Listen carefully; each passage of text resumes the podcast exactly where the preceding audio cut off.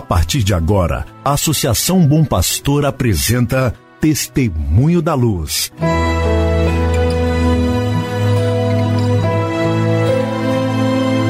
Com a palavra, o arcebispo de Montes Claros, Dom João Justino de Medeiros Silva. Tudo por causa de um grande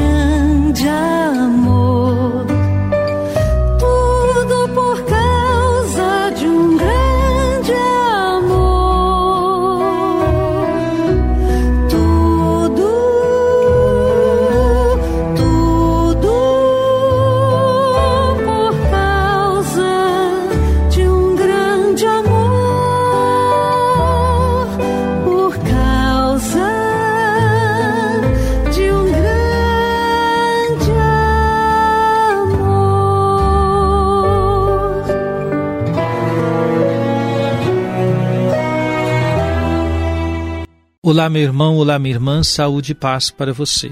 Mais um programa Testemunho da Luz está no ar. Você sabe, este programa é preparado com muito carinho pela Associação Bom Pastor Arquimoc para que você e sua família estejam em sintonia com o caminho evangelizador da Arquidiocese de Montes Claros. Que bom contar, pois, com a sua audiência. Meu irmão, minha irmã, hoje é quinta-feira, 30 de dezembro de 2021.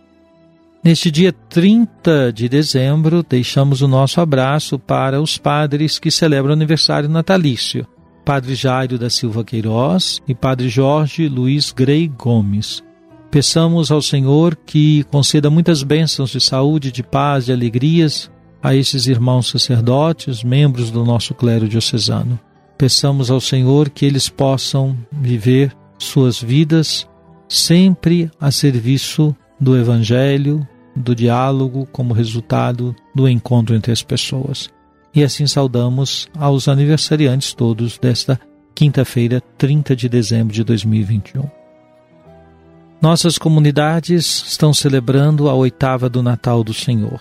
E é esta semana que vai da celebração do Natal até a celebração do primeiro dia do ano civil, quando celebramos a solenidade de Maria, Mãe de Deus, em nossa arquidiocese, Mãe da Igreja, título dado pelo Papa Paulo VI como padroeira de nossa arquidiocese de Montes Claros.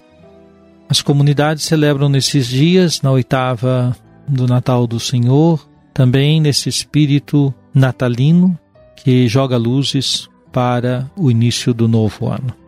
Queremos saudar a todos os que celebram hoje, no dia 30 de dezembro, seu aniversário, pedindo para todos muitas bênçãos de saúde e de paz. Certamente você está se organizando para participar de algum momento litúrgico deste fim de ano, especialmente da celebração da Eucaristia.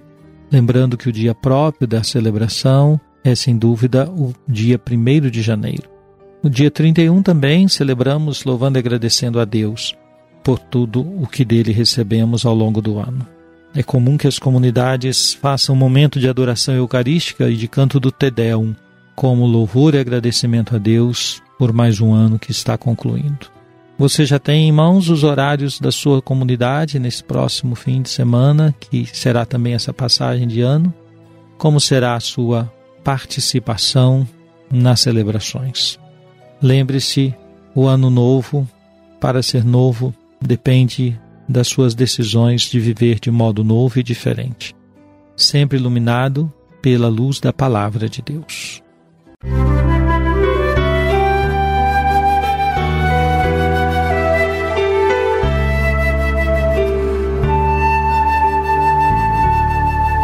Jesus, tu és a luz dos olhos meus.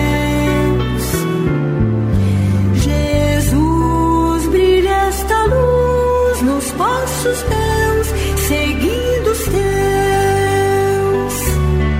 Vamos escutar o Papa Francisco na sua mensagem para o Dia Mundial da Paz, a ser celebrado no próximo dia 1 de janeiro. Diz o Papa: é suficiente pensar no cuidado da nossa casa comum, já que o próprio ambiente é um empréstimo que cada geração recebe e deve transmitir à geração seguinte. Por isso devem ser apreciados e encorajados os numerosos jovens que se empenham por um mundo mais justo e atento à tutela da criação, confiada à nossa custódia.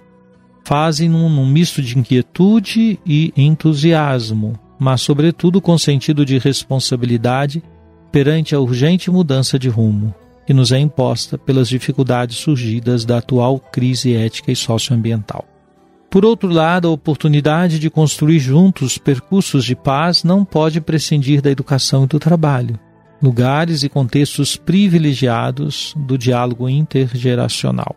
Enquanto a educação fornece a gramática do diálogo entre as gerações, na experiência do trabalho encontram-se a colaborar homens e mulheres de diferentes gerações, trocando entre si conhecimentos, experiências e competências em vista do bem comum.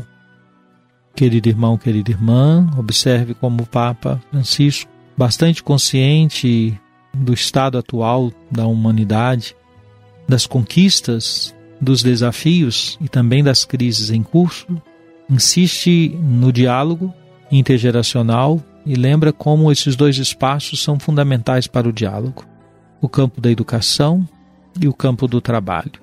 Não deixa de lado o cuidado com a casa comum, que há de ser uma preocupação de todos nós. Como cuidamos da casa comum? O diálogo intergeracional proporciona também a percepção daquilo que vamos deixar às futuras gerações. O diálogo intergeracional hoje está voltado para o encontro, a conversação entre os jovens e os idosos. Mas amanhã, quem poderá estabelecer esse diálogo, essas conversações?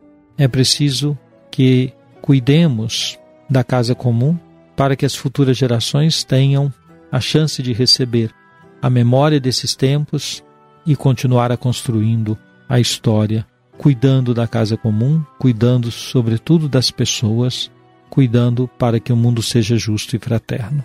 A sua comunidade tem espaço para esses diálogos? Os grupos de sua comunidade consideram esses horizontes de diálogo?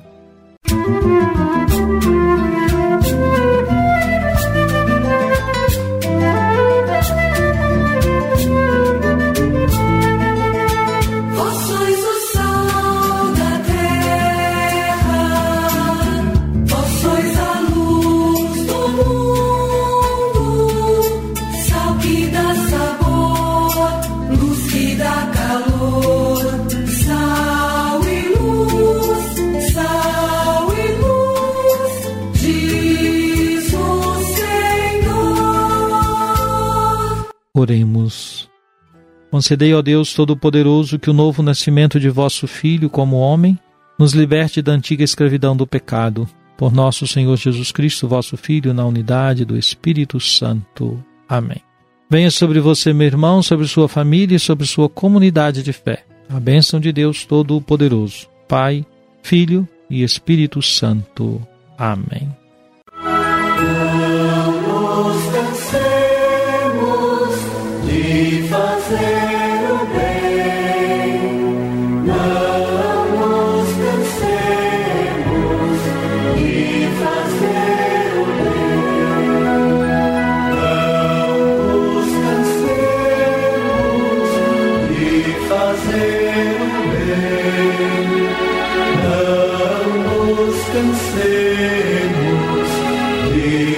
Deus.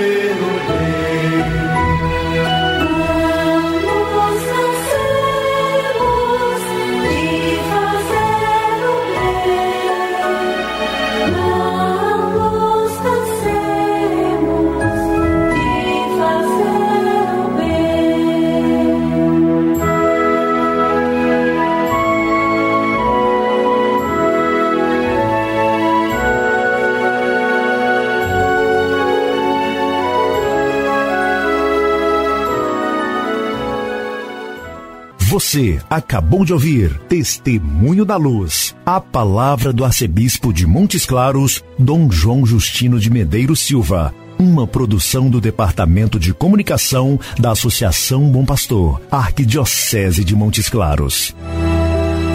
Tudo por causa de um